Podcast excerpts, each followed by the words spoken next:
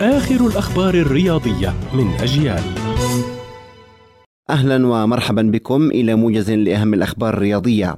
أثار النجم الفرنسي كيليان مبابي مهاجم باريس سان جيرمان الشكوك بشأن مستقبله، مؤكدا أن هناك عناصر جديدة تدفعه للتفكير جيدا قبل اتخاذ قراره النهائي. وقال النجم الفرنسي بعد فوز باريس على لوريان للصحفيين بأنه لم يتخذ أي قرار، مشيرا إلى وجود عناصر جديدة لم يحددها. وأضاف مبابي بأنه يحاول اتخاذ القرار الأفضل مع المقربين منه حول مستقبله بالبقاء في باريس أو الانتقال إلى ريال مدريد الصيف المقبل.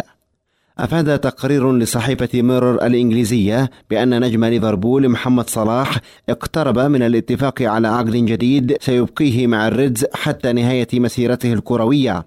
وعرض ليفربول على صلاح راتبا أسبوعيا قدره أربعمائة ألف جنيه استرليني وعقدا لمدة ثلاث سنوات.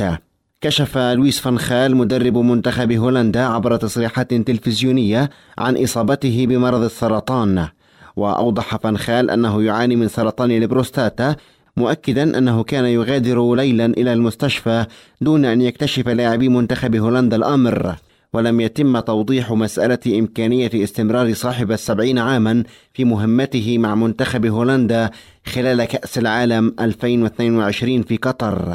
أخيرا أكمل الأهلي المصري عقد المتأهلين لدور الثمانية في بطولة دوري أبطال إفريقيا لكرة القدم عقب فوزه الثمين بهدف يتيم على الهلال السوداني في الجولة السادسة والأخيرة لمباريات المجموعة الأولى. كانت هذه أبرز الأخبار الرياضية، كنت معكم محمد سمحان.